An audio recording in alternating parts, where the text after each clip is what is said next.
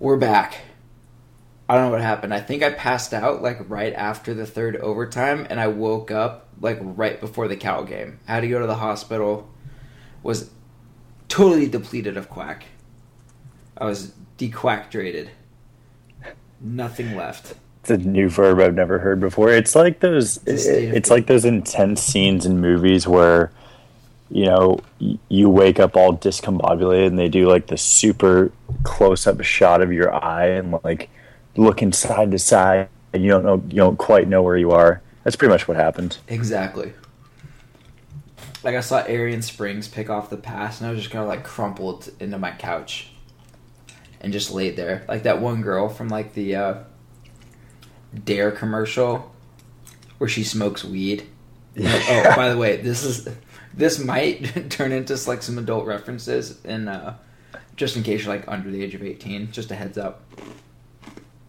And so remember, like she smokes weed, and her friend is like, she used to be a lot of fun, but now since she smokes weed, she's just been like this, and she's just like a piece of paper on the Yeah. That was me after after the Arizona State game. That's pretty Um, much it. Yeah, it was like at once Oregon, once Dwayne Stanford came down with it in the end zone.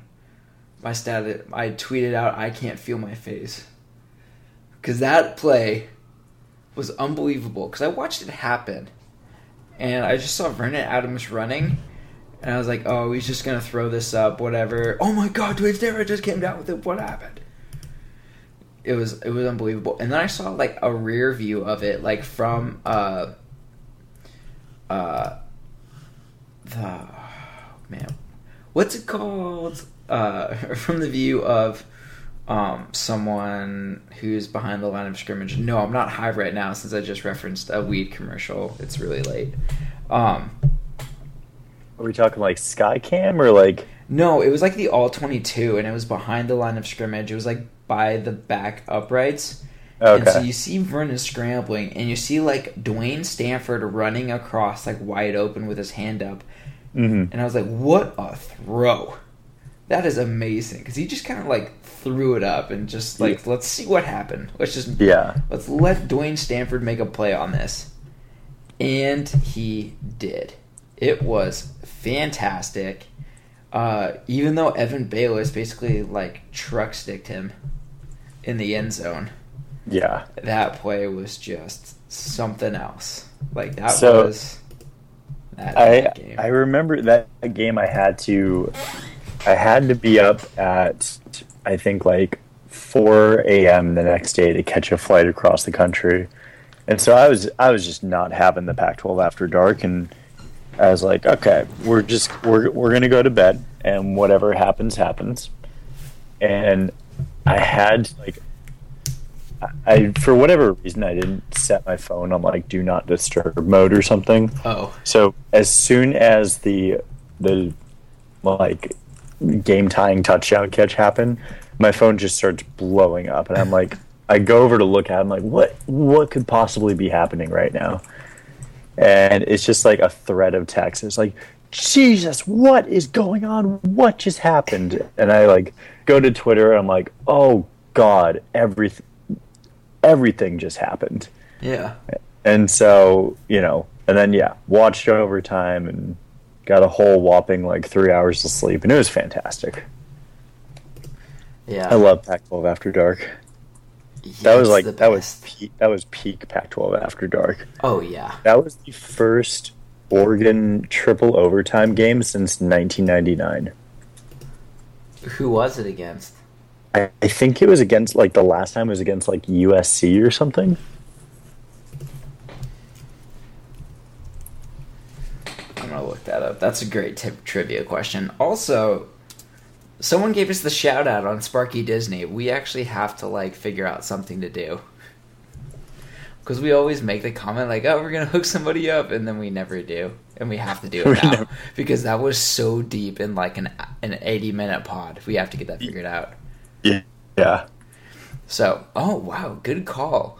Uh, in 1999, September 25th, against U- number 16 USC at home, uh, Oregon had a 33 to 30 win in triple overtime. That If you end up with 33 points in a triple overtime, Jesus. wow. Um, also, And then they went and then they went on and lost at Washington the next week. So that's how you knew it was way back when. oh yeah, oh yeah. Um, oh, they played at Michigan State. What a coincidence. Um, and they lost 20 to 27. Um, oh, that was the year they beat Minnesota in the Alamo Bowl or in the Sun Bowl. Man, that was an old game. That was that go that takes me way back. Um, back when I was in third grade. Um. So, how much do we want to talk about that Arizona State? Let's let's put some time into Arizona State because that that was a very polarizing game. Yes. Um, so at the end of that, at the end of a 61 to 55 win over a game that we were underdogs in after having after losing to teams like Washington State uh, and getting decimated by Utah after a 61 to 55 win we need to fire Scott Frost and Don Pellum. yes. Just fire everyone. Right. So after so the offensive coordinator who just led an offense that got 61 points he needs to go. Yep. He Fire needs to go. out the door. Get rid of him. We averaged 6.6 yards a carry. Toss it. We're done here. Oh man. Oh man. Man, that's just like granted the uh the Royce Freeman runs I don't understand. The Bralon Addison pass in triple overtime hmm is maybe one of the most questionable play calls I've ever seen. Yeah. But we just averaged 7.7 yards per pass and 6.6 yards per rush. Like, it's pretty good. That that that's pretty efficient. That'll get the job done. Yeah, I'm trying to find sack numbers, but there were a fair amount of sacks that game. Um. So, I mean, if you really want to make the case to fire anyone after that game, it's Don Pellum. But I mean, Yeah, here's here's Arizona State. Arizona State threw for 398 yards and five touchdowns. They ran for another 344 yards and two touchdowns. mhm.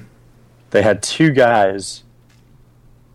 So you had you had, you had a guy who had 12 carries for 127 yards, and he was not the leading rusher. Demario Richard led the way with 19 carries and 135 yards and a touchdown. Mike Berk- Bercovici nearly threw his arm off. He threw the ball 53 times Mhm. for 398 yards, five touchdowns, two interceptions. I would like to point out that Arizona State also ran about over a like about 110 plays. Yeah, they had 53 passes and 55 runs. Yeah, so when you have to defend that many plays, that's gonna happen. That's just gonna happen. Mm-hmm. Also, realize realize this. I feel like this is the dynamic uh, with a few guys. Uh, oh, shout out to Balducci, who really played well. Um, shout out to Arrion Springs, who is maybe, I would say, him, Coleman, and Buckner are the three best players on defense, and it's not even like a question like Arrion Springs against Cal was an absolute superstar. We'll come back to the Cal game though. Mm-hmm. Um, but I mean, there is there is so much to like. Like that defense was looking so much better. Was looking so much better than when we saw them earlier. Yeah. Like when you have to defend over hundred plays, that's gonna happen. Like they pretty much Arizona State pretty much doubled the amount of plays we ran. Well, yeah, it's like saying that you know. It's like when people who didn't really watch Oregon football used to criticize them for always losing the time of possession battle. Yeah. And it's like, well, they just they just run their offense so fast that yeah, they're going to lose it every single time. and They're never going to win that, but it doesn't like doesn't really matter. But it's like when yeah, it's like, oh my god, we gave up so many yards. Well, yeah, if you if you're on if your defense is on the field for 110 plays, then yeah, you're giving up at least six or seven hundred yards that night easily, no question. Oh yeah, and it's not even so much as like the. I mean, the other factor is the amount of plays was unbelievable. The second important thing to remember is oftentimes, like a lot of the time, Oregon would get like a three and out, and so there would be barely time in between, um, in between the drives that they had to defend. Mm-hmm. So it's really tough to like play that many downs all within like a shorter time span. It's not like a lot of these uh like it was like back and forth and each team had like their own time to like kind of hit mm-hmm. hit their plays and everything. There were a lot of three and outs. The biggest weakness Oh, by the way, I want to point out this stat. On third downs, Oregon was 3 of 14. Ugh. On fourth down, Oregon was 3 for 3. um, he, here was here was the big issue uh, with Arizona State. It really all came down to third down play. Because mm-hmm. Arizona State had 23 third downs and converted 14 of them. So that that all com- comes down to uh, Oregon wasn't able to make um, ASU one dimensional, and I think a big difference you see is against Cal. We made we were able to make Cal one dimensional. Uh, ASU was able to like throw and pass. Their running was like clockwork. Um, I frankly just don't believe that the front seven is that talented. I think there's a couple individuals who really excel. I think the rest of them, pretty much top to bottom in the depth chart of people playing, are not talent. Don't have, excuse me, don't have high ceilings. Mm-hmm. They pretty much are who they are. Like so, so they are who we thought they were. Exactly. Someone in the quack fix was. Uh, I, I was like, well, it doesn't make sense to blitz if uh, if uh, if no one can beat their block. Like if no one can get off of whoever's blocking them, it makes zero sense to blitz. You might as well just like rush two at that point and mm-hmm. just play nine back. And they're like, why why haven't we been able to do this in practice? Like six weeks have happened. It's like, dude, they're seniors. They haven't learned it by now like there's been four years where that's been an issue. If they haven't learned it by now, they're not learning it. Yeah, exactly. So, I think in the past, when players were used more situationally, and I think that we've seen recently, we've seen like a lot more bright spots out of them. And they've had some better moments. They're like working better as a team, but for the most part, I think I think it's really important to remember that Oregon does not get highly ranked defensive players. Right. Mm-hmm. I don't think anyone like people love going to the uh, Oregon offense because it's sexy and fast and they score a lot of points. I don't think anyone's like, you know, that defense that has to play all the time and that everybody rips on. I don't think I'm going to go play for that defense. I don't know if anybody says that. Yeah, it's like, and especially now with like how just how statistically bad the the the defense has been this year, and I, I think I I linked in a quack fix to a a piece mentioning it that they they're on pace to be the worst defense in school history this year, like oh. just straight straight bottom of the barrel. And yeah, uh, when you're an elite defensive recruit, you're not going to be like, oh yeah, the uh, I'm going to go to Oregon. They have the worst defense in the country, and they have a defensive coordinator that everyone hates and wants to fire. That seems like a good place to go. Yeah, but you know, people still keep going to the University of Miami. I don't know what to tell you. Because it's clearly it's all about the U.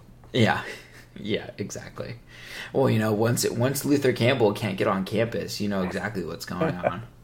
You know, that's that's that's the real crime here. Luther Campbell can't get around Miami.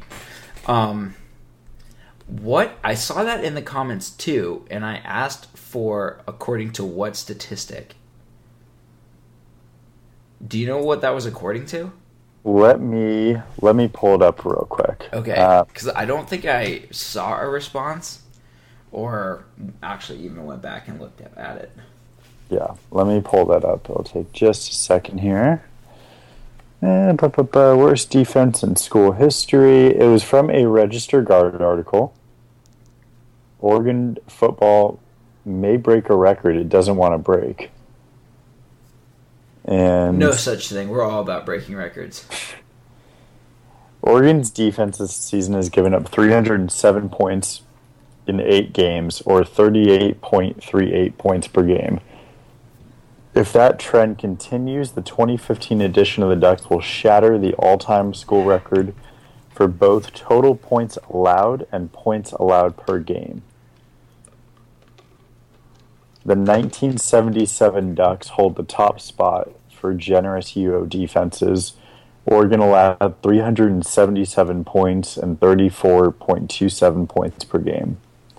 That season, Oregon lost 54 to nothing to Washington, 56 to 17 to LSU, and 56 to 20 to Washington State.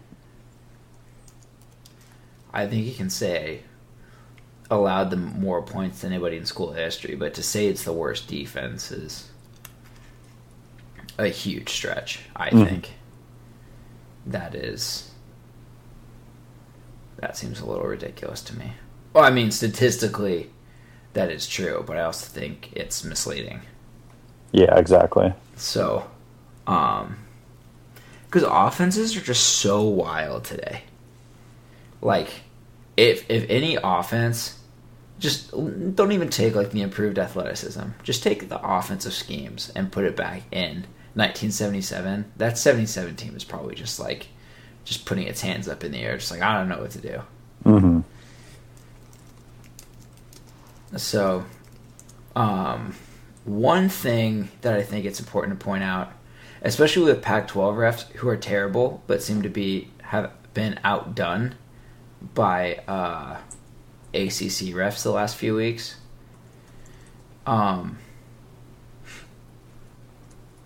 is if you have a close game and the refs have a chance of determining it, the outcome, it's kind of on you at that point. Yeah. You know what I mean? I don't think if you get that close, like you you and it's like it could go this way, it could go this way. Like you have to assume that that's going to be a risk. You know, like in the Arizona State game, Bralon Addison uh, caught a ball that was ruled a touchdown. I don't think it was a touchdown. Um, Yeah, I'm gonna I'm gonna just take the stance that uh, you know I've watched that I've watched that replay probably at least 30 times by this point and I think uh, you know I, I think it's one of those things where it was so close that because it was ruled a touchdown it stayed a touchdown Exactly. and you, you're kind of bailed out by there's not enough conclusive video evidence to overturn it because it's like you know we all know if if you overturn something then it has to be blatantly obvious from the video Uh-huh. that it was you know that there's enough evidence to overturn it. And like i think we did a i, I think i threw in a a quick poll on the site of you know was it a catch or was it not a catch?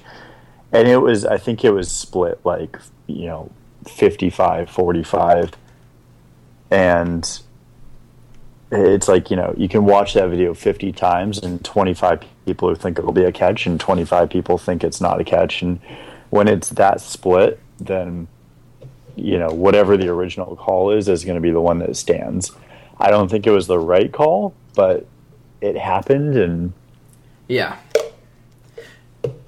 And I mean, Oregon got robbed on the one replay that was Mhm. overturned. Um, I think yeah there also should. night.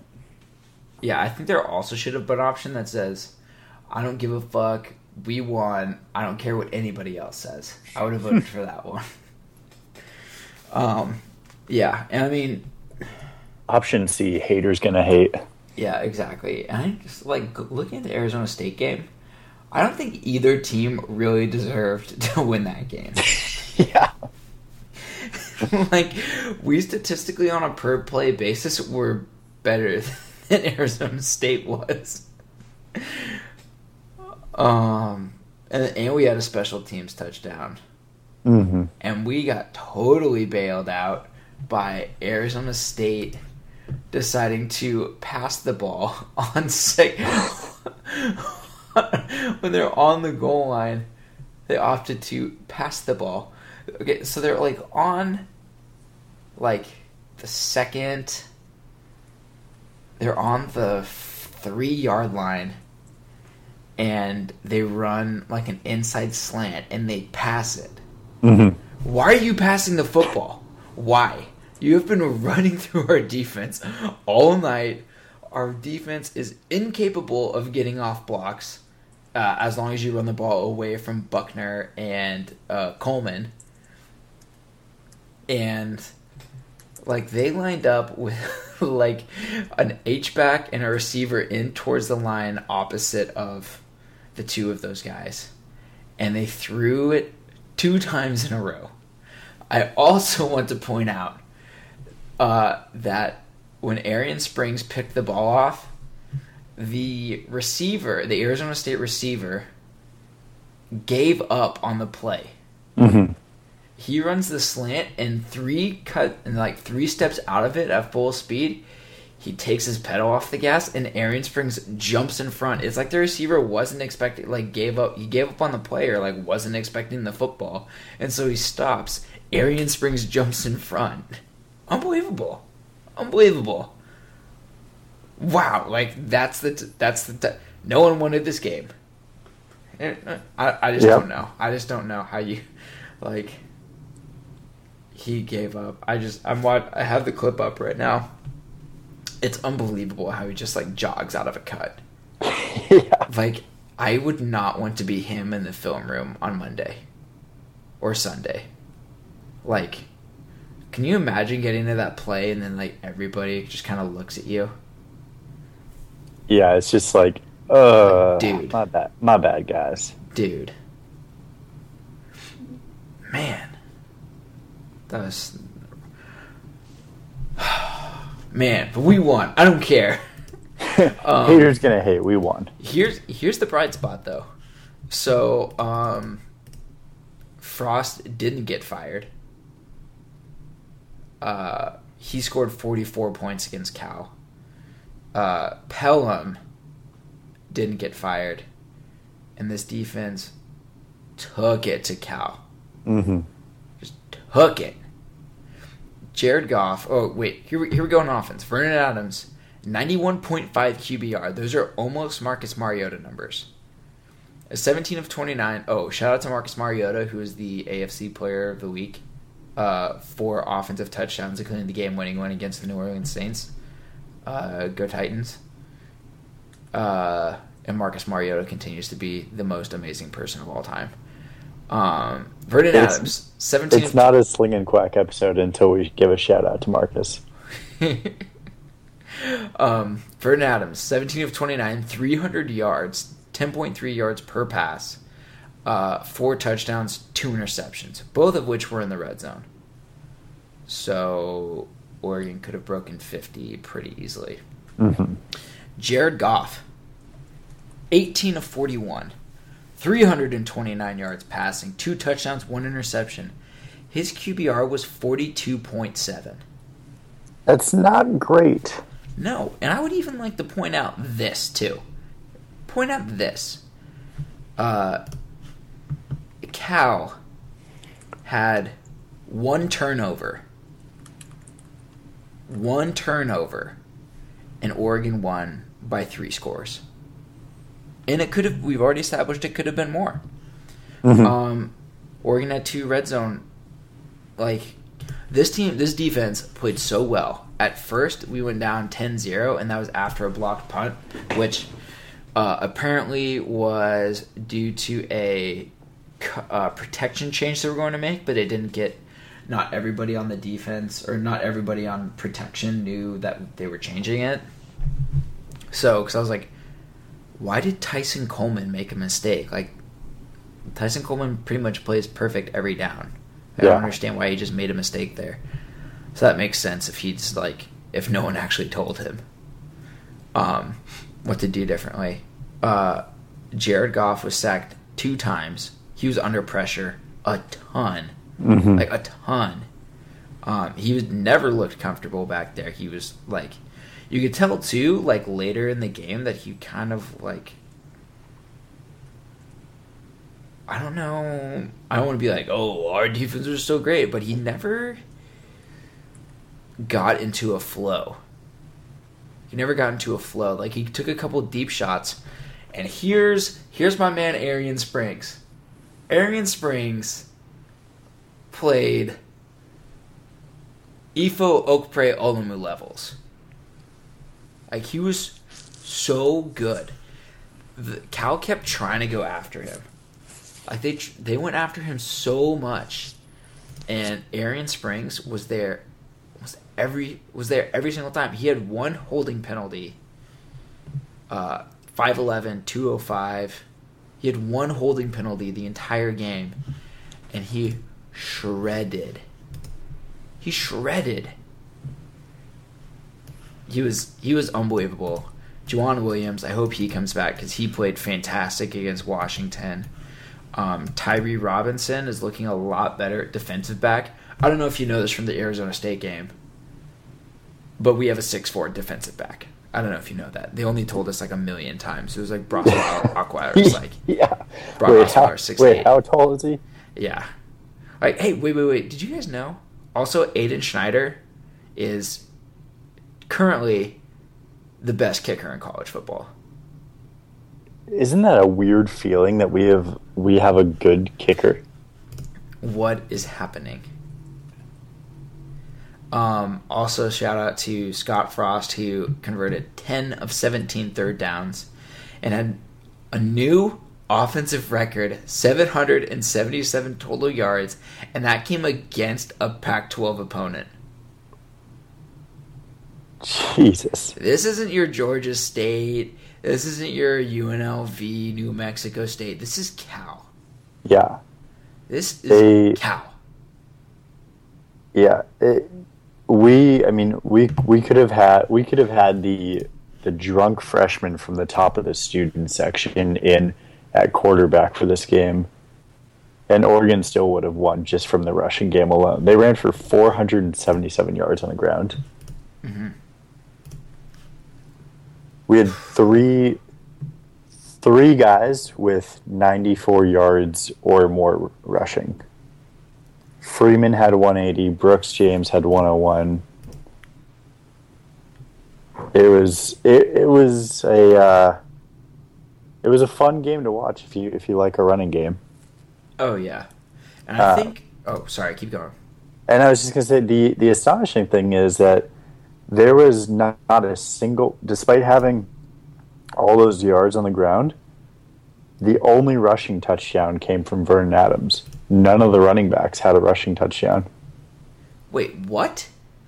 Yeah, Freeman zero touchdowns. Brooks James zero touchdowns. Taj Griffin zero touchdowns. The so the Vernon Ducks, Adams rushed for one yeah, Vernon Adams had one rushing touchdown and four passing. And four passing touchdowns. Good. Wow, good for him. Yeah, so Yeah. he did it all. I'm looking at the play-by-play and there are there are a fair amount of three and outs. And there was the one of like the 427 yards Cal had of offense. 80 came on one play, which was a which was a uh, um, a deep bomb that Tyree Robinson almost picked off, but was redirected to a Cal receiver's hands. hmm Like I think they had one other huge play too, and that was like almost, which was like over a third of their yards, which is just ridiculous. Like I don't know what else you could be, what you could be asking for. Like there are so many third downs uh, as I'm going through this. Yeah, I mean this defense really showed up. hmm Like there was no there were no breakdowns. A lot of the guys did their jobs. Uh I mean, this was a great all-around performance. Like, it was it was fantastic. Um Cal also benefited from a couple short fields and they still only got 28 points. Um it's coming together. It's coming together. I feel positive. The defense is looking better in some way, shape, or form every single week. Even though last week against Arizona State it was pretty, pretty rough. hmm But they were still doing, they were still getting pressure. They were making some plays. The tackling was noticeably better. Uh, still has a long way to go. But I think this defense is finally coming together. Like that was the first time all that we had played consecutive weeks with the same starting defensive secondary. And I don't I don't know how at this point uh, coach Neal, the secondary coach, isn't considered one of the best position coaches in the country. Like he had talent coming in and then you had like Seisay and Springs, who had very limited experience, but had kind of already done well in high uh, pressure situations Mhm. at uh, in the playoffs. Playoffs. Uh, but for the most part, like Ty Griffin was playing quarterback three weeks before the season opener. And Yeah. he was taking snaps uh, against Michigan State. And what was a perceived weakness got absolutely torched week one is now the most baller unit on this team. Like maybe maybe the running backs, but that position is also largely dependent on the offensive line. hmm But just like Juwan Williams showing up against, against Washington, Arrion Springs these last two weeks just unbelievable. Like, how is this happening? Charles Nelson has been playing safety for like three weeks, and he's Yeah, like he's I out remember there playing at the start of the season. Just you know, I remember the start of the season. Even you know, I was just me and everyone else constantly just ripping on the secondary and turned a corner. Yeah, I mean that was one of the things too. We were kind of like, well, the only thing they're lacking right now is experience. Like Mhm. the uh, like the Eastern Washington receiver who was like a redshirt senior, like tall, athletic, like one of the best in FCS. It was kind of like in hindsight, it was like wow. It's just it's just the experience and the small experiences that you get like that where it's like you can just it doesn't matter how how athletic or like talented as someone is when like when you get to college and pro it's like about how smart you are and how much like basically just how smart you are like Mhm. because everyone's pretty much similar athleticism and everything and Right. he was just he had he knew all the little things like all like the things you gain from experience like intelligence and everything uh and he just took it to like Ugo Amadi and those guys, and it was just like it's it's those it's only those things though that you learn from like doing it, and when you're 18 and you're like when you've been able to like smoke cigarettes or like go to strip clubs for like three months, you're not going to do that well against a 23 year old. Right. Uh, So, oh, also, I, I have a question for you. I'm only going to Go want you to explain three, the third one of these things. But there Okay. are there are three things in the universe right now I don't understand. Uh, black matter or dark matter. Why gravity exists. And how Darren Carrington always gets open. Um, let's see. You Uh, don't need to answer the two because the- Neil deGrasse Tyson's I- got that. I, I think. Oh damn! I was going to go after the the dark matter one, Okay. but I guess we'll well, go no, for go for it. Go for it. No, absolutely not. I know. I know you wrote your dissertation on it, but I don't like to brag about it, but you know, yeah, I just I, I dabble I dabble in the, the quantum physics on the side too. oh, yeah. Um, Cosmos on Blu-ray shout out. how is he? Uh, yeah, um, I I don't have an answer to that, to any of those really. Um, but yeah, it's just like ever since ever since he came back, and it was like the the Washington game. What was it like first pass of the game? Adams hit Oh, yeah. Carrington for like a huge gain Yeah, and then it was like the the huge touchdown passes on, those, on the you know the first drive of his season. It's like, well, I guess he doesn't have any rust. yeah. I remember that touchdown or that that throw and be like, "What just Yeah. happened?" Well, a someone did someone tried to take a shot like twenty yards past the line of scrimmage. B it was a touchdown. Like we just scored a touchdown. Like that was so rare at that point. Like that offense, like people, Especially on the opening drive, we I was so used to just like, oh, first drive of the game, punt, cool. Oh yeah, people pe- people in the thread people in the thread are like, "Why are you guys bitching so much about this team?" Well, there's nothing really to talk nicely about. There's really Yeah. very few positives at this point. Colorado almost just beat us, and it wasn't even like Colorado played well. We were just like abysmal. Mm-hmm. Like I don't know. I mean, tell tell me a bright spot from the Utah loss. Tell tell me something good that happened from that game. Uh, the game ended eventually. That was the bright spot. Yeah, the National Guard almost had to show up. Yeah. Like I really, yeah. People, like, you guys sound like a bunch of fair weather fans from 2009. Um, no, I sat through 2004 in the stadium. That was my first year having season tickets. Showed up, lost to Indiana. What, what the fuck is this? I did not buy tickets to watch this. This is not what I paid for. Yeah.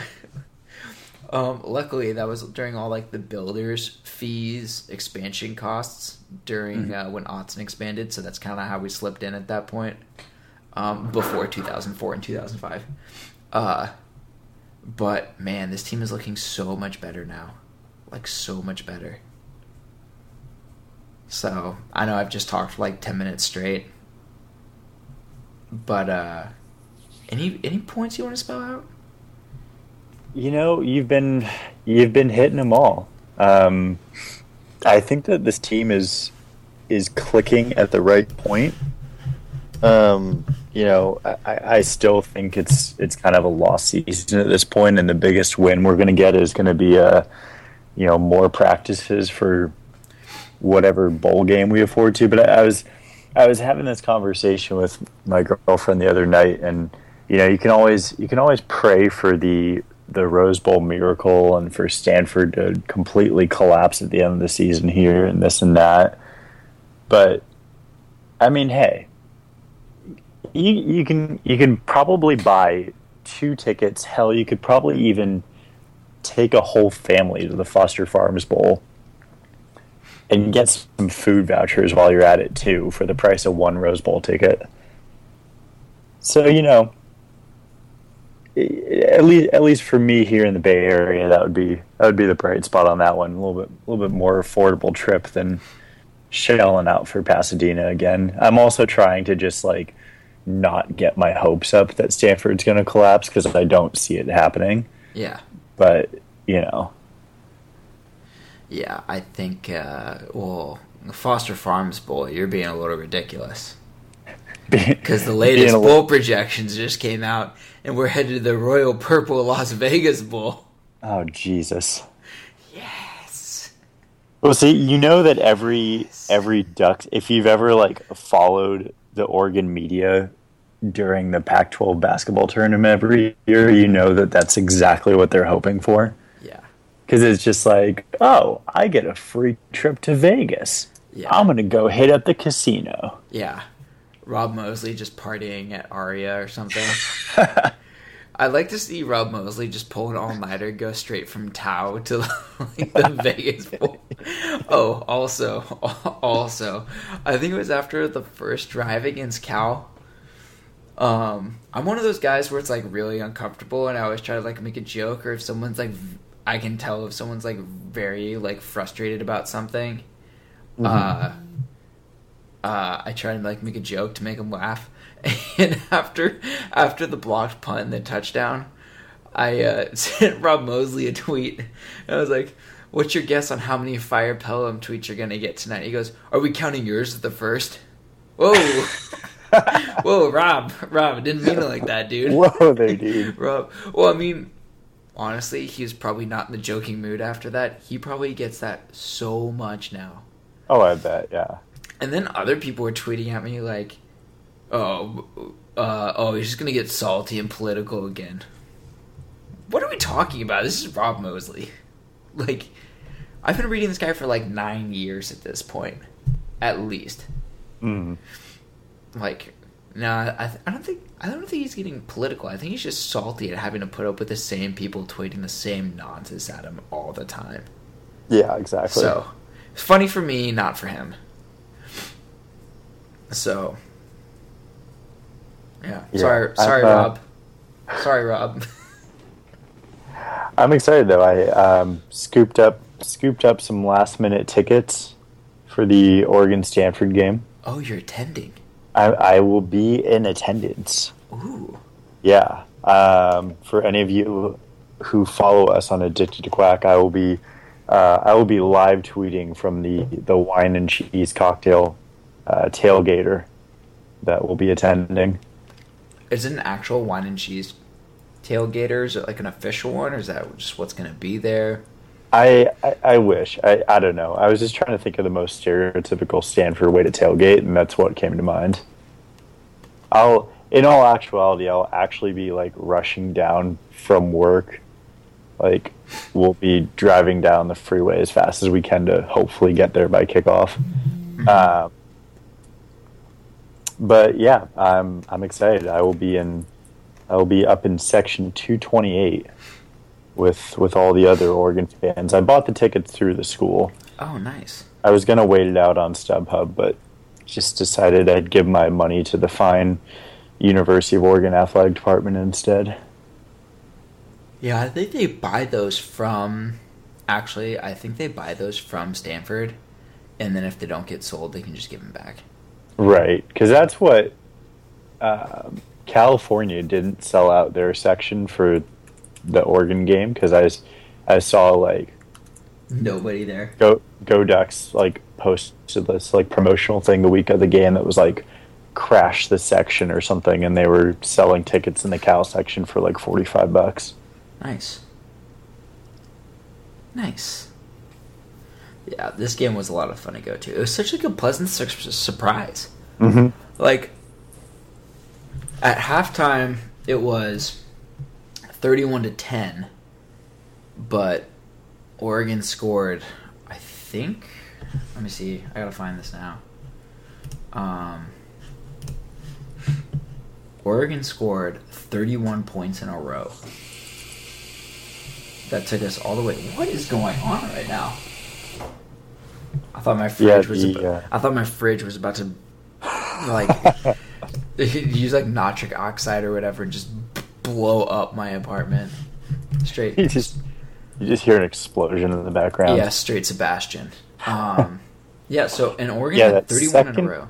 Yeah, that second quarter when they scored 28 points before the half in that quarter alone, that was that was when yeah, I things kind of started to feel comfortable after that. Yeah. I mean, at that point, it was like this game is over. This game is Mhm. over. Like Cal just looks bad. Oregon's just gonna keep rolling, and they even pulled within like 31-21, but Oregon was still in such control. Yeah. Like just such control. Like Cal started off with the ball, scored kind of quick. Oregon punted. Cal scored uh, uh, again. Like their first score was a field goal, and then like the next possession was a field goal, and then Oregon scored a touchdown. Cal had their explosion play. Oregon hit another field goal, and they were still like, it was pretty clear Oregon had that well in hand the entire way through strike that after the five minute mark of the first quarter. hmm So, grape drip, guys. I was pumped. I was pumped. Darren Carrington, so good.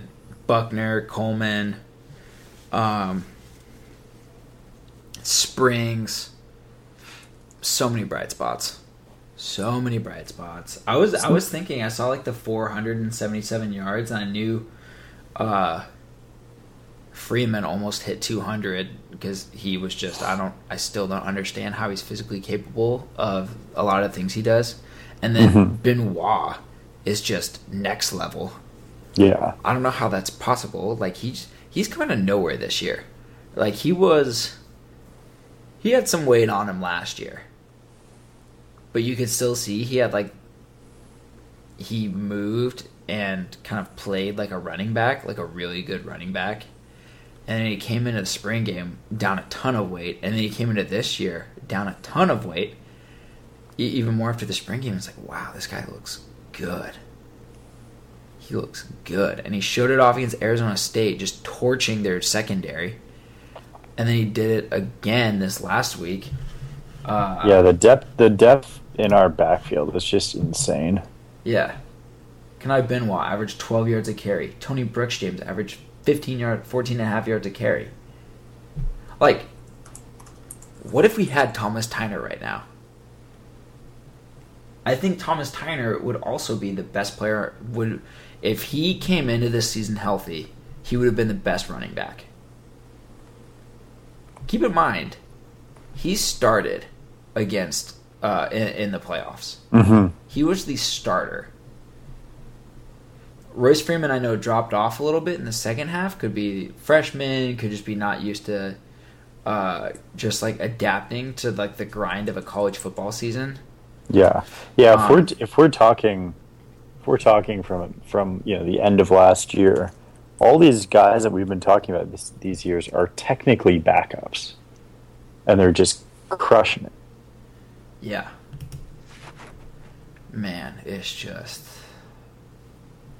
I don't know what they're gonna do next year. I think Thomas Tyner could go pro if he wants to. Um. You're talking next like this upcoming NFL draft. Yeah, this upcoming one. I don't think so for a second. I don't think it's smart for him to.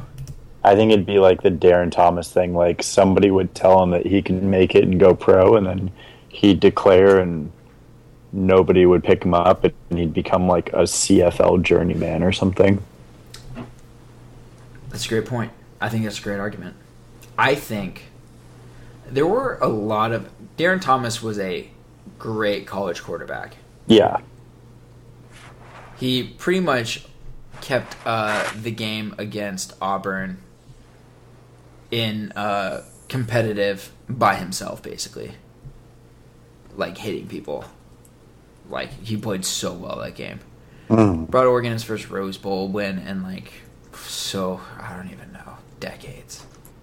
Wasn't it like 1918 or something? Oh yeah, I think it was nine. It was like ninety-five years since the last one. Yeah. He was the quarterback of that team and killed it. Like he was so good that whole year and and Mhm. it's just really sucks because it's there's so much revisionist history with Marcus Mariota. Like, oh, he left cuz Marcus was coming in. Like you you saw it, it's like, okay, maybe you're still like, oh, sorry, sorry, the quarterback who got us to a national championship game kept us competitive in the game with no Yeah. running game whatsoever, and then won us a Rose Bowl.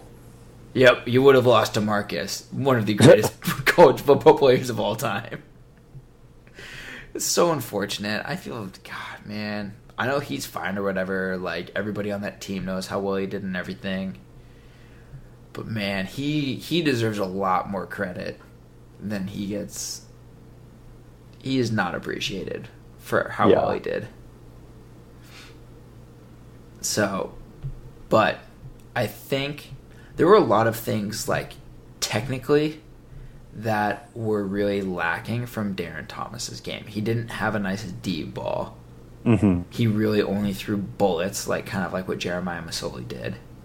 Right. Um, he wasn't. His throwing motion wasn't great. You know, there were a lot of things wrong that didn't make him an NFL quarterback. Not even on like a practice level. hmm You can already see everything that how Tyner runs. Like if you you can take out a lot of clips of Tyner's highlights and say, yeah, this guy can be a top NFL running back. The biggest issue though that he has is he only looked like a top NFL running back for like 8 games. Yeah, I think he's got it before he has success at that next level or even like gets considered in the draft. I think he's got to show that he can do that for a whole season. Oh yeah, I think I think I think that if he went to the NFL now, he would be drafted in the latter rounds because there's really Mhm. no resume for him. There's like 8 games where you're like, wow, this kid killed it. And he did. He was unbelievable. Like Yeah. when he was injured and then uh, Royce Freeman came in and just started tearing it up, he had a little more urgency. Like he was running way more downhill, like one cut. Like he was trying to do like so much juking and try to hit the home run like every time that he kept Mhm. passing up good opportunities and hope for like the great one that just never showed up. And then once he came back, he was like a totally different running back like that entire latter half, I thought he looked better than Royce Freeman. Um, Mhm. and I think based on that, he would be successful in the NFL. Like he's got all the athletic tools to do it. He's shown that he knows like how to play the position, but it's a very risky bet, especially with how running backs are valued so little by NFL teams. Like running backs don't get paid unless you're like Todd Gurley, Adrian Peterson, one of those guys who really like transcends the position, and you can kind of Mhm. like way outperform whatever your offensive line allows you to. And Tyner hasn't shown that he's one of those guys, so I think he could be maybe as high as a third round pick. I think at its at its highest. I think if he comes back, I mean that's highest. Like he could even be like a fifth round pick, just based on how running backs are valued, and teams don't want to take a pick on a guy who gets injured a lot. Right. Like, like you can get guys off the waiver wire who can come in for like a few weeks and just do fine. Like it doesn't matter if you have like a Ferrari if it's always missing a wheel, that type of thing. Um, I think if he comes back for another year, puts it together for a full season, stays healthy, he could be a second round pick. Yeah, I could I could see that. He could easily be a second round pick. Also, I think it's a high selling point too for NFL teams if he if he kills it one year. He's shown you that he, he can kill it, and he doesn't have like another 500 carries that a lot of other running backs have. Yeah. He's been Yeah, injured so 'cause- often. but I mean, honestly though, like getting It's that whole shelf life thing. yeah, like running backs only have so many carries. Like that's mm. like why like a lot of guys would be like, no, if you can go to the NFL and you're a running back, go to the NFL, get paid because if you take another like 300 carries, that's like another. If you take like 250 carries in a college season, that's almost two NFL seasons. If Yeah. you're like, that's almost like two rookie years or whatever. That even if you're making the league minimum, that's like half a million dollars. hmm Like as much as people say like, "Oh, I'm going to come back and get I'm going to keep my degree," that stuff. Like At Buckner did it's a it. business decision. Yeah, like Buckner did it. He was like, "I want to get a degree. That's been my goal since I've been here." And it's like, "Yeah, okay, cool. If that's what you want to do, that's fine. That's awesome." Mhm. But you can go to college whenever. Like you have 3 years, go like if I had a kid who was in college and he finished up 3 years and he was like I want to go to the NFL, I would say go to the NFL.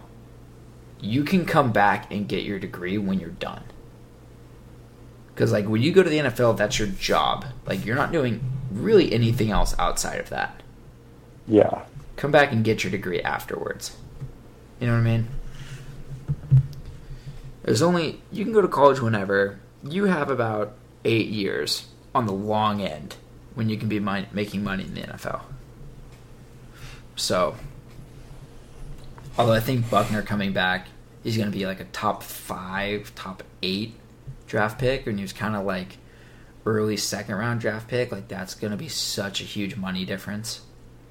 He's gonna make millions more every year. Yeah, exactly. It's you know, it's it's kind of ridiculous how just by based on like where you go in the first round, like the sheer amount of money that you're making or losing just based on those, you know, how how high or low you go. It's and it's not like the gap has been narrowed since then you know, since like previous years.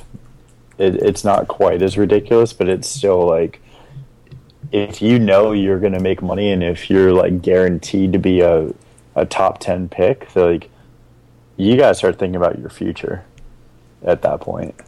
Yeah. I always like I always use the whole like the whole Matt Barkley thing as the example. Could have gone one year, could have been the number one pick, could have made his millions. Even if it never panned out for him, could have made his millions. hmm But instead, he came back to school, just you know, fell. What was he like a, a third round pick or something in the draft? Uh-huh. Lost out on tens of millions of dollars, and I it's that's that's kind of always what I think about. It's just like at that point, you kind of just got to think about your financial future. Oh yeah. Um. View on Saturday. Playing Stanford. Mm-hmm. Eight and a half point underdog. Uh. What is your prediction? My prediction is uh, I'm going to go.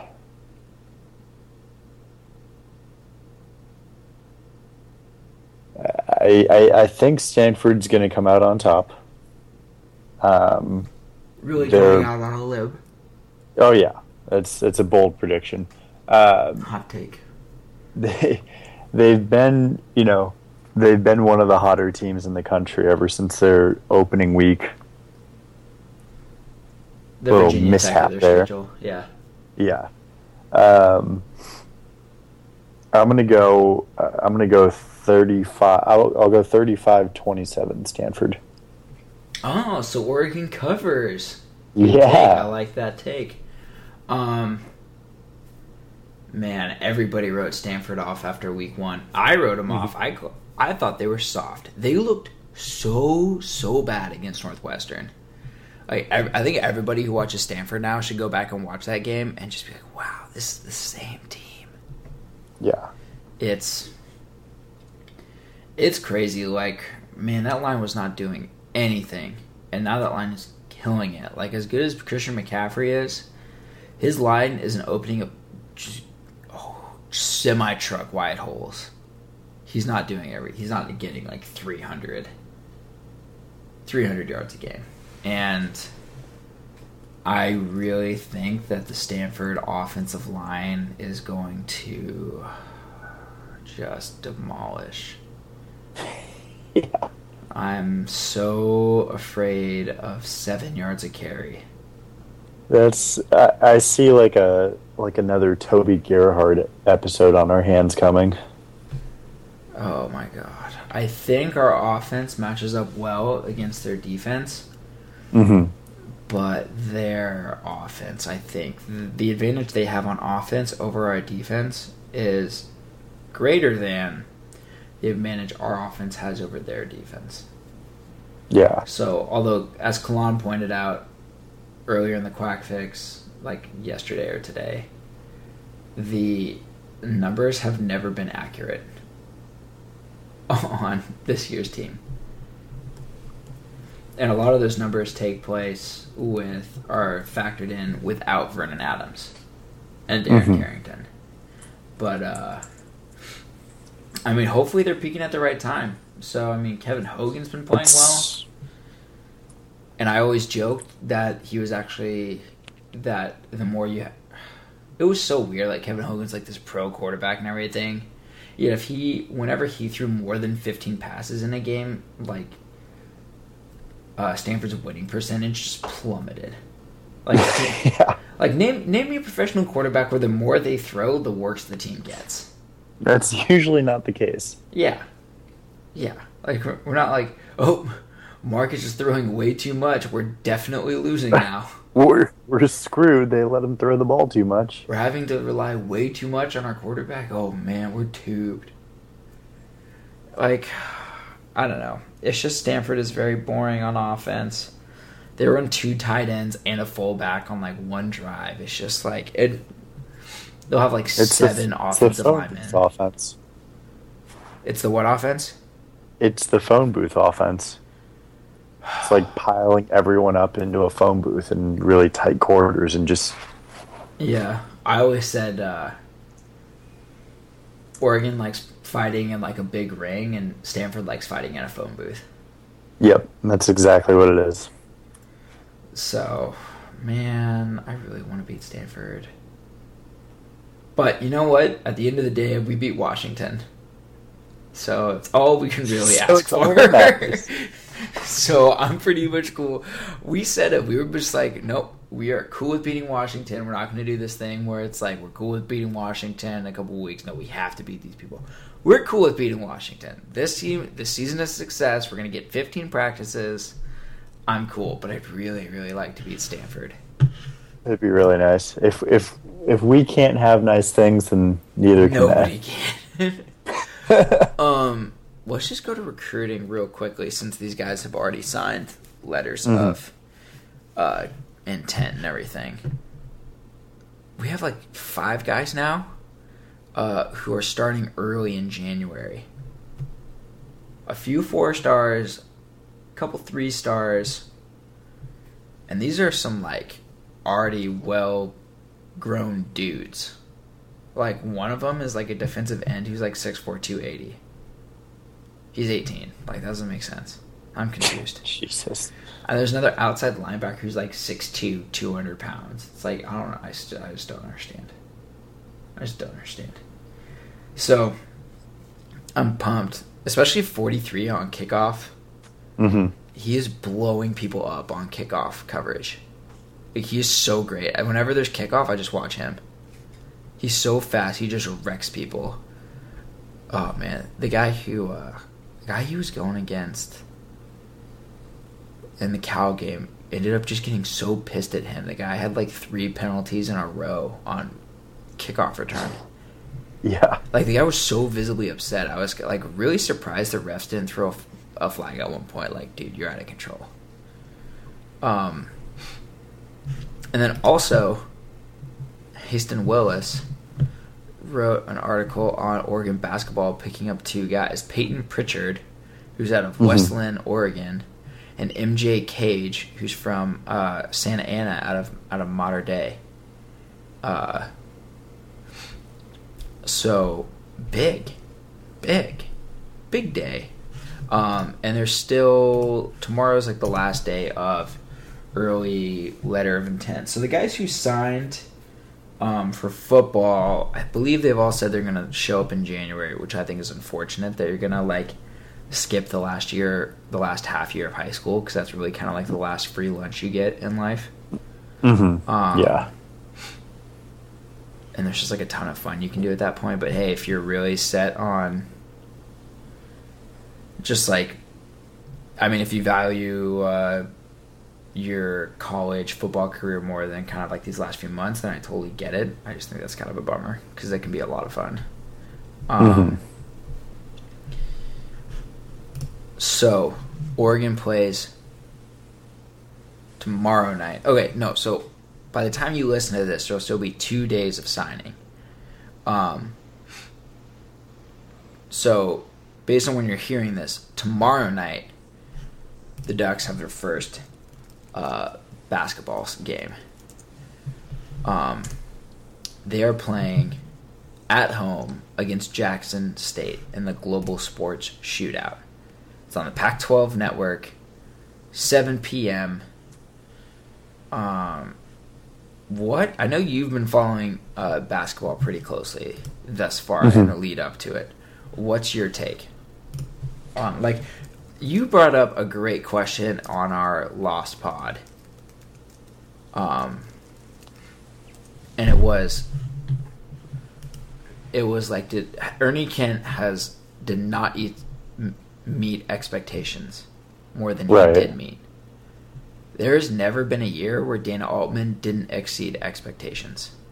Exactly. And I think what'll be interesting this year is that expectations are actually high for once this year. We don't know who anybody is, but we just kind of know.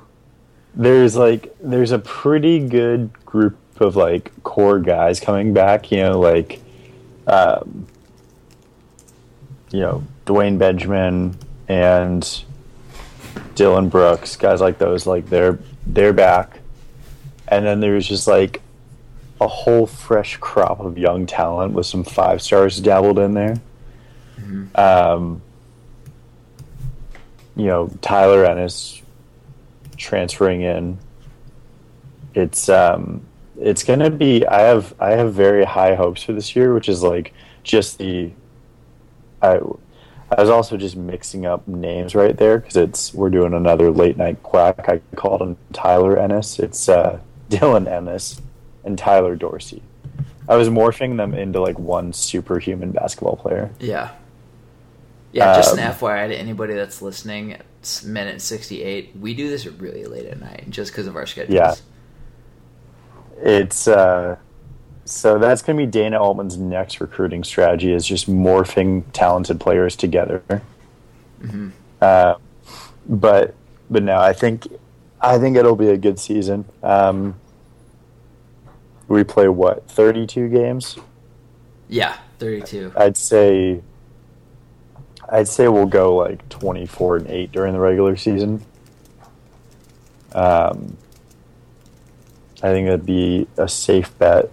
And then, you know, earlier I was saying I think this could be an Elite 8 team. I think that's a little lofty. Uh huh. I'll, I'm going to tone it back one step to Sweet 16.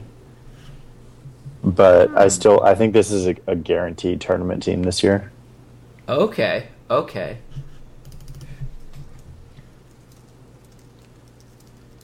So it'll be it'll be exciting. I'm looking forward to it.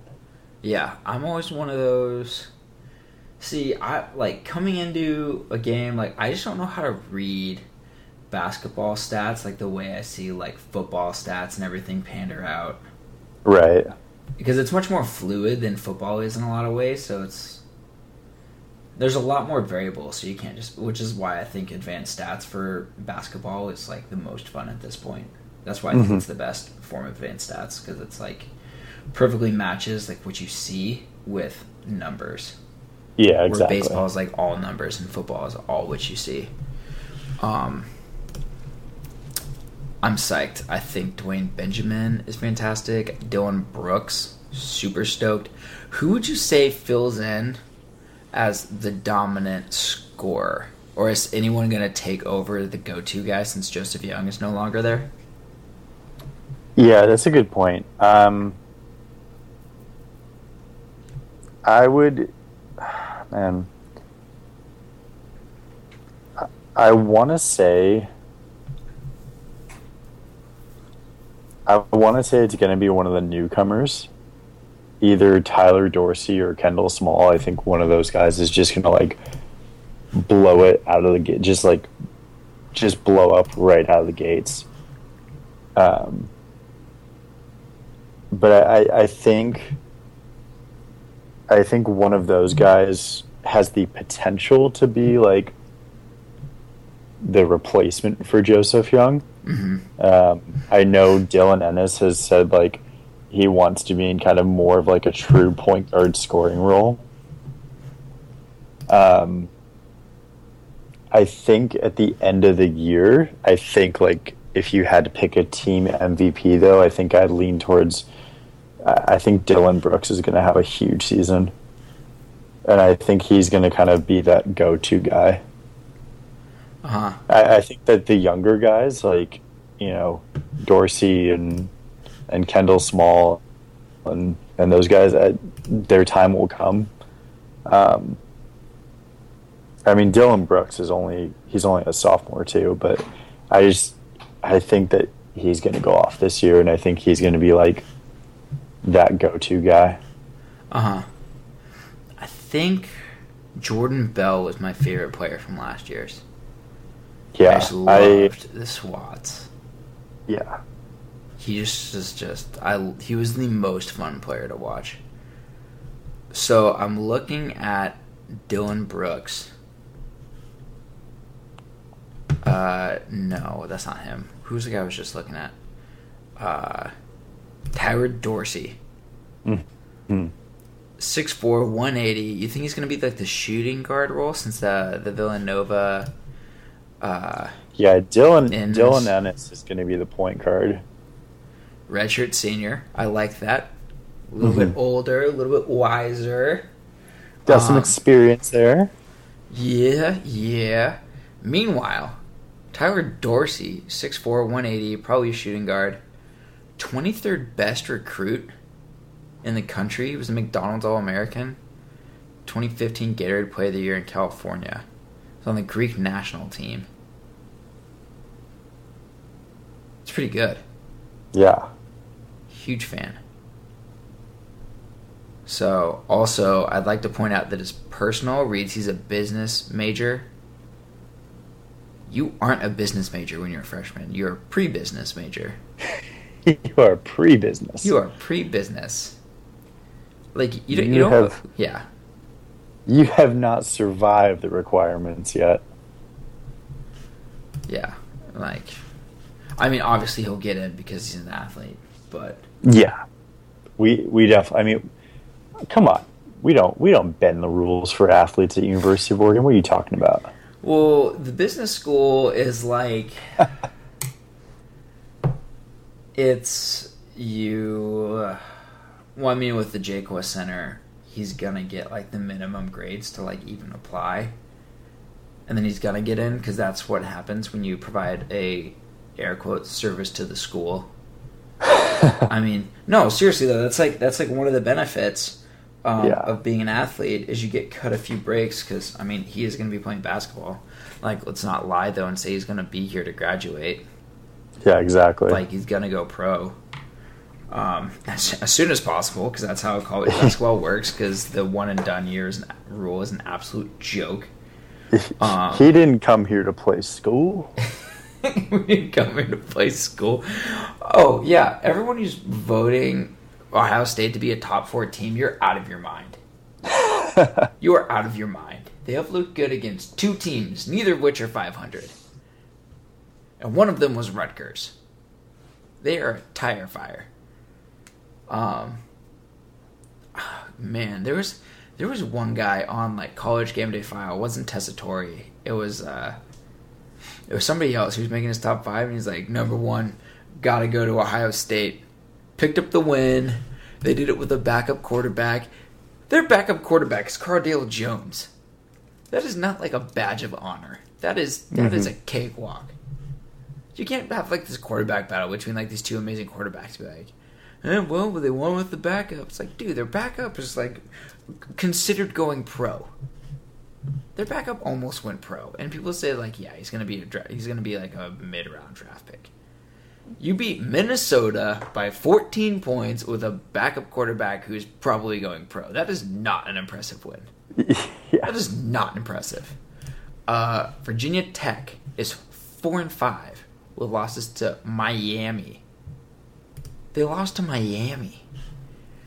They barely. They looked awful against Hawaii. Looked awful against Northern Illinois. Looked okay against Western Michigan. Terrible to Indiana. Decent against Maryland, but anybody looks decent against Maryland. I guess they had a good win over uh, seven and three Penn State. Um, I guess that's their best win so far this year is a win over Penn State.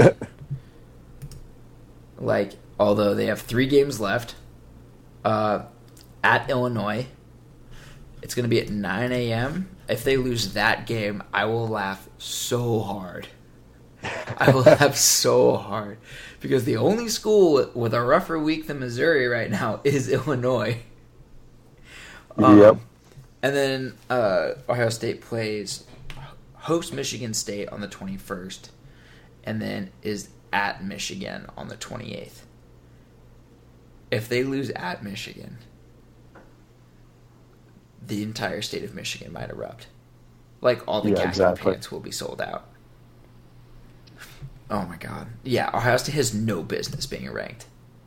Like Memphis should have been ranked above Ohio State last week. Oklahoma should be ranked higher than Ohio State or Oklahoma State. Actually, you know what? I think Oklahoma would beat Ohio State at this point. hmm So,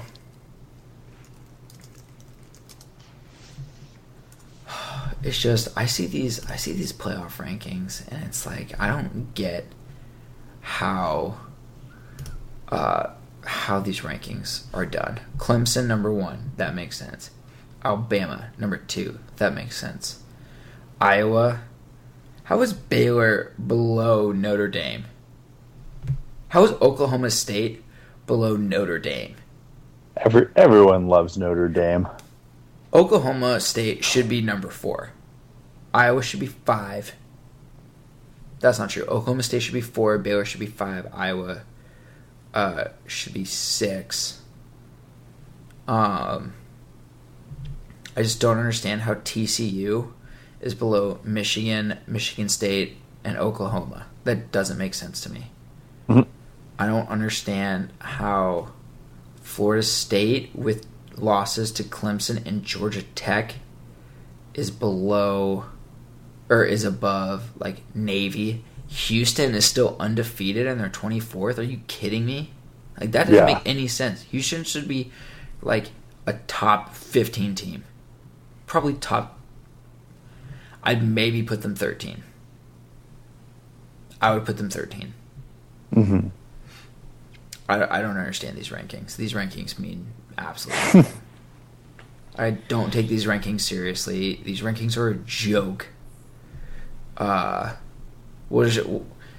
I mean, only the top four matter, and I think they even botched those. Like it should be Clemson, Alabama, um, Oklahoma State, and Baylor. Although I'd really like Iowa to win the national championship. That'd be really funny. So, big big week of college football though. We got a big week. We got like uh, Oklahoma at Baylor, where game day is. Oklahoma's probably the best team in the Big Twelve right now. Um, Oregon, Stanford. It's big, big year. Yeah, Nov- November is always Big fun week. for college football. Yeah, especially with the Big Twelve when- sandbagging in September and October, not doing anything. It's when the season really heats up. Yeah. When the winter when the temperature drops, college football heats up. ESPN get at me though. Alright. Well we have gone on for almost eighty minutes now. Making up for lost time. Yeah, yeah. So all you guys all you guys that were wondering where the quack fix was last year, we got two heaping scoops. Two Here it heaping- is. Yeah, seriously. So alright. Closing comments? closing comments. I I hope like hell I'm wrong about my prediction. Yeah, me too. And you also picked Washington to beat Oregon. I, did, and I'm glad I was wrong about that one. So maybe I'll be wrong about this one. Yeah, hopefully. So, all right. Well, that'll do it for us. I'm Rusty. That's Sean. We just wrapped up another week of Slingin' Quack. Um, and hopefully, hopefully, next week, hopefully we'll be potting next week. A. B. Hopefully we'll be potting about a duck win over both Jackson State and Stanford. Mostly Stanford. Yeah, buddy. All right, that'll do it for us. See you guys next week when you guys uh, make your way down to Amsterdam.